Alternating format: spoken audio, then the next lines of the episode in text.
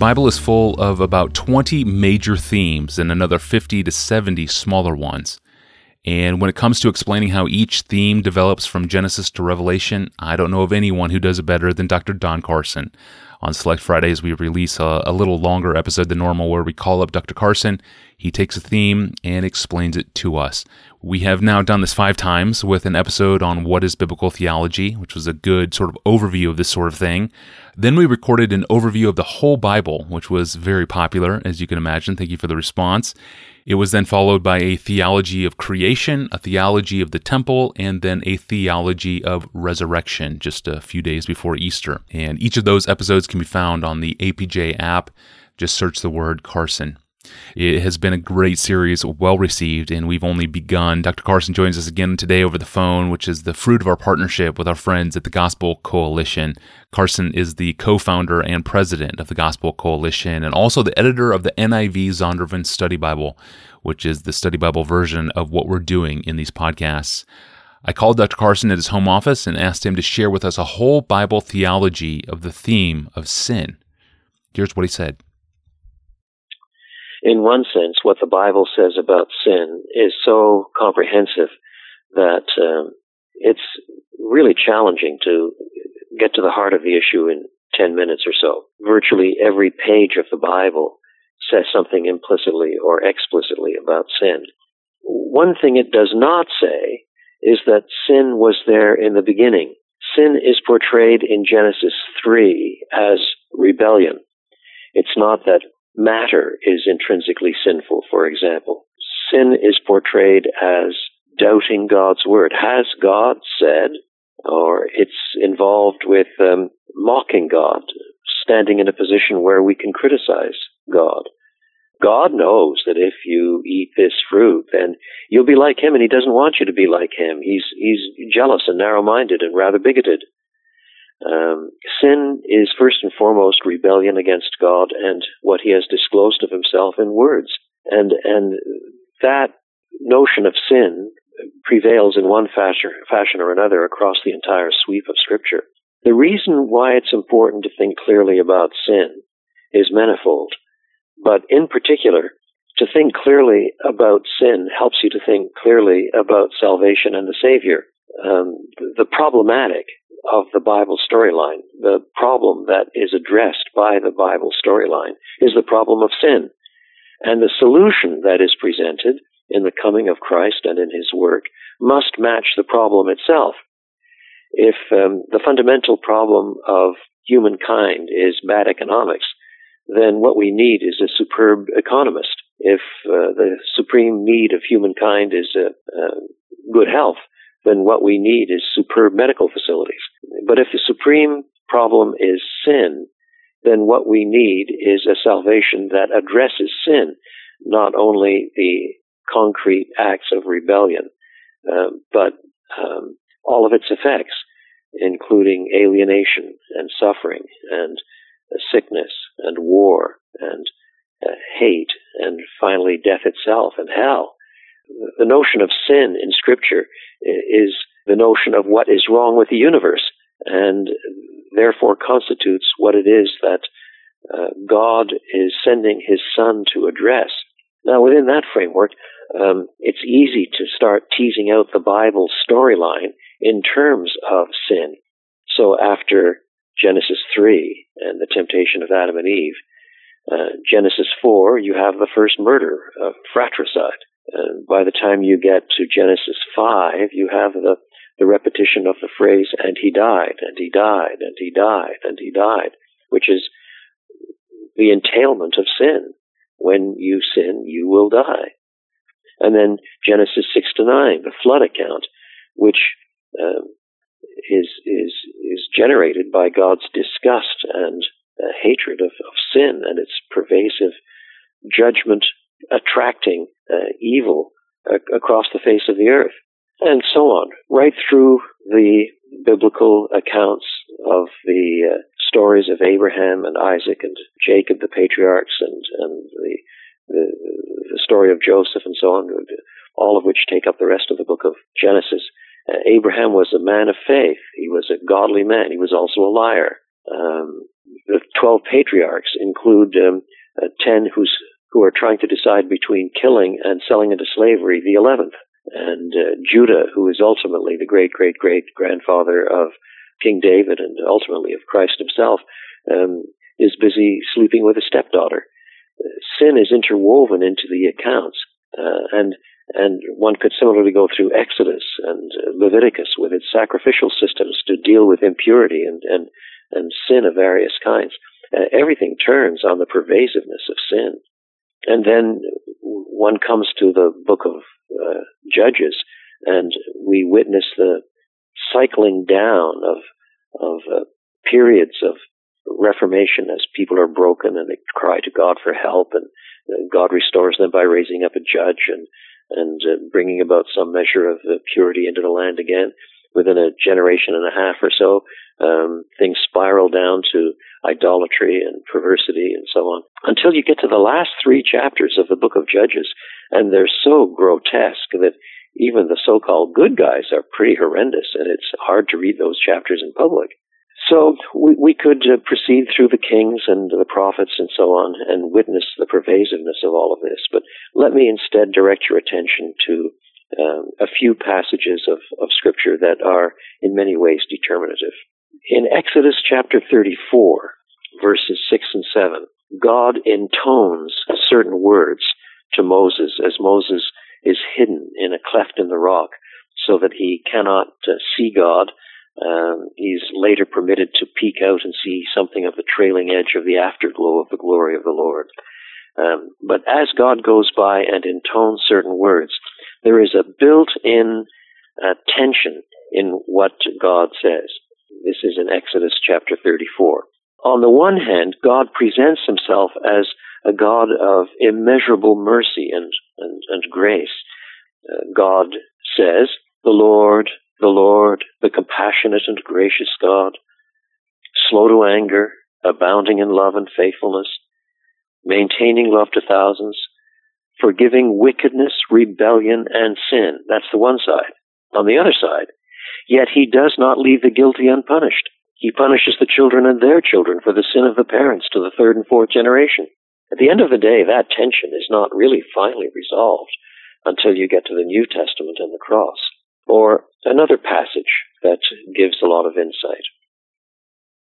In Psalm 51, we find David penning this psalm of contrition after his uh, horrible lapse, seducing Bathsheba, murdering her husband, corrupting the military, betraying his family, uh, lying about everything, um, until finally he's confronted by the prophet Nathan and comes to real, deep repentance but there is a lot of damage that's been done just the same. One of the most intriguing things that he says, however, in Psalm 51 uh, is found in verse 4. He begins in verse 1 by saying, Have mercy on me, O God, according to your unfailing love. According to your great compassions, blot out my transgressions. Wash away all my iniquity and cleanse me from my sin. The man really knows uh, how guilty he is. I know my transgressions. My sin is always before me. And then he says, verse 4, Against you, you only have I sinned and done what is evil in your sight. So you are right in your verdict and justified when you judge. But the truth of the matter is that at one level, uh, the reader is tempted to say, Come on, David, how can you say that you've sinned only against God? You sinned against Bathsheba, you seduced her and you sinned against uh, Uriah the Hittite. Surely you had him killed. You sinned against the military high command. You corrupted them. You sinned against the nation uh, in that you're the chief magistrate and you you, you, you fail at a fundamental level. You sinned against your own family. You betrayed them. It's hard to think of anybody you didn't sin against. And you say, against you only, addressing God, have I sinned and done this evil in your sight? Yet at another level, that is exactly the point. What makes sin so heinous is not all of its, shall we call them, horizontal dimensions, but that it is defiance of God. It is not loving God with heart and soul and mind and strength. If David had loved God with heart and soul and mind and strength, he wouldn't have committed any of these sins. In all of our sins, whether it's uh, cheating on our income tax or nurturing bitterness or succumbing to fits of rage or jealousy or anything else, uh, God is always the most offended party. That means in Scripture, whatever else we must have, we must have forgiveness from God. The, the heart of the worst effects of sin is being alienated from God, cut off from Him who is our Maker and the giver of life. Um, if He stands against us, then we are lost. We, we are undone. So although the Bible does stress the importance of reconciliation at the horizontal level, um, the heart of the Bible's storyline is how uh, sinful human beings made in the image of God, alienated from Him, deserving of His wrath, uh, nevertheless can be reconciled to Him, which brings us again and again back to the gospel of the cross and resurrection of Christ. Some other things need to be said uh, briefly about the Bible storyline. Sin tends to be a, a generic word for evil, but there are other words that overlap in semantic range, in the range of meaning with sin, but have some sort of uh, specialized uh, uh, focus. Idolatry, for example, shows how sin erects a false god. It displaces God. Uh, one could track out uh, the significance of idolatry right through the Bible. The New Testament can insist that greed is idolatry because what you want strongly enough becomes God for you, and God becomes de-godded. Or another word is transgression. Uh, now, it's not uh, evil in some uh, summary sense. It's actually going against, crossing over, uh, transgressing the boundaries that God has put in place. It is doing what He prohibits. It is failing to do what He explicitly commands. So there's transgression and um, iniquity and failure and dirt. Um, there are many different words that describe sin and um, all of them together need to be thought through. Now, in that connection, then, um, there are related theological notions that need to be borne in mind. For example, the wrath of God. About 600 times in the Bible, in the Old Testament alone, in fact, um, apart from the occurrences in the New Testament, uh, the Bible speaks of God's wrath. This does not mean that God is bad tempered or loses it or anything of that sort. His wrath is not an intrinsic part of his character the way his love is. Uh, his wrath is the outworking of his holiness when he confronts sin. And um, if God did not express wrath, condemnation, judgment on sin, he would not be thereby nicer. Uh, he would be morally indifferent uh, he would not become morally attractive. He he would become irrelevant to questions of truth and integrity and morality, both in this life and in the life to come. Then there are other elements of of uh, sin that we should think about. For example, the prophet Habakkuk can ask the question. I understand, he says in effect, how God might use a wicked nation to punish another wicked nation. But how can he use a nation that seems to be more wicked to punish a nation that is, on any measurable front, less wicked. And he's thinking about how his own people, the Israelites, are being punished by the regional superpowers of his day, which on any measurement uh, are more wicked. And um, that raises some fundamental questions, which he resolves finally by by going into the temple and being convinced of the goodness of the Lord and of an eschatological reconciliation on the last day. Um, there are other pictures of, of, of sin apostasy, for example, seen as a kind of spiritual adultery. Um, all of these uh, pictures come together in Matthew chapter 11, verses 20 and following. The grievousness of guilt is tied in part to how much uh, revelation we've already received. Uh, so, in that connection, Capernaum and Bethsaida, cities which witnessed a great deal of Christ's gospel preaching and powerful miracles, will stand more condemned in a worse place on the last day than Sodom and Gomorrah or pagan cities like Tyre and Sidon. Uh, or to put it in contemporary terms, it may well be then that on the last day, Kabul, Afghanistan will be in a less dangerous place than Tulsa, Oklahoma. It, it really is important to, to see that the doctrine of sin in Scripture is really very complex. It's not just a matter of bean counting. It, uh, it includes very complex notions that only God Himself can finally sort out in which uh, guilt is tied, at least in part, uh, to how we have done, what we have done with the revelation that we have received. And all of this um, presupposes a universality, too. uh, in the very interesting uh, comments of the Lord Christ in Luke chapter 13, verses 1 to 5, uh, where uh, Jesus reminds the people of the tower that fell on uh, a, number of people and crushed 18 of them, uh, or where he talks about those whose blood was mingled with the blood of the sacrifices. In, in both cases, he asked the question, do you think that these people who thus suffered were more wicked, more sinful than others who did not similarly uh, suffer? And um, it's a bit like asking, do you think that the people who came down in the Twin Towers on 9-11 were more wicked than everybody else in America? And Jesus does not say, oh, they're not wicked at all. What he says is, unless you repent, all of you will similarly perish. In other words, uh, the disasters, whether made by human beings or uh, so-called natural disasters, um, are marks of judgment that is deserved by everybody. And it's of the Lord's mercies we're not consumed. And that eventually sets us up for the long, long passage, Romans 1:18 to 3:20, which begins, "The wrath of God is revealed from heaven against all human wickedness." Um, human beings suppressing the truth and so forth. And uh, section after section is taken up with proving that uh, Jews are guilty before God and Gentiles are guilty before God.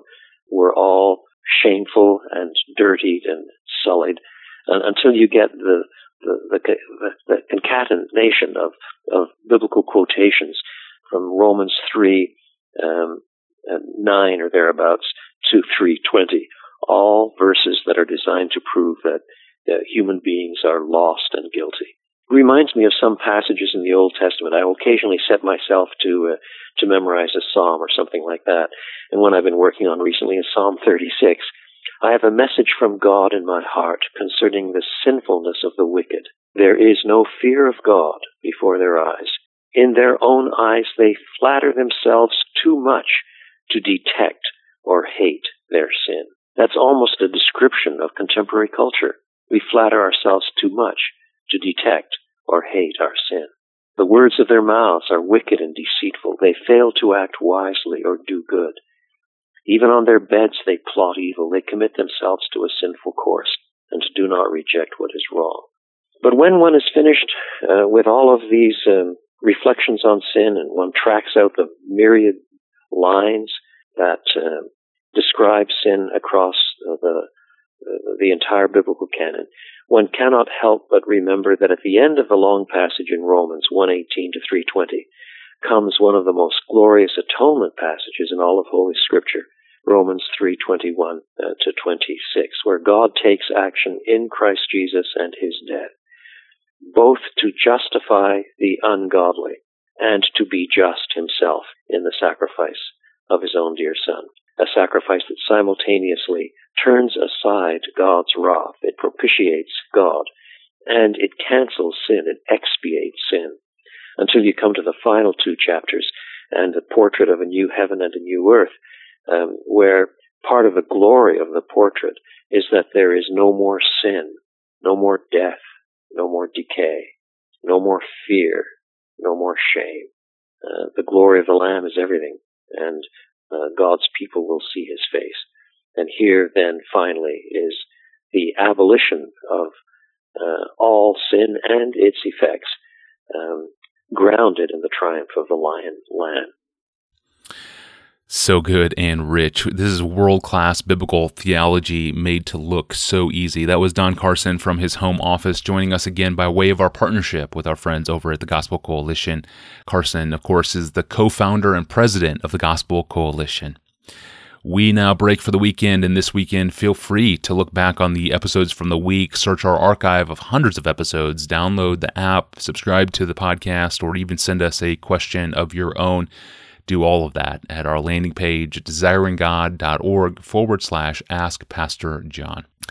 And of course, you can find all the episodes with Dr. Carson in the app. Just search for his name, Carson, and you will find them there.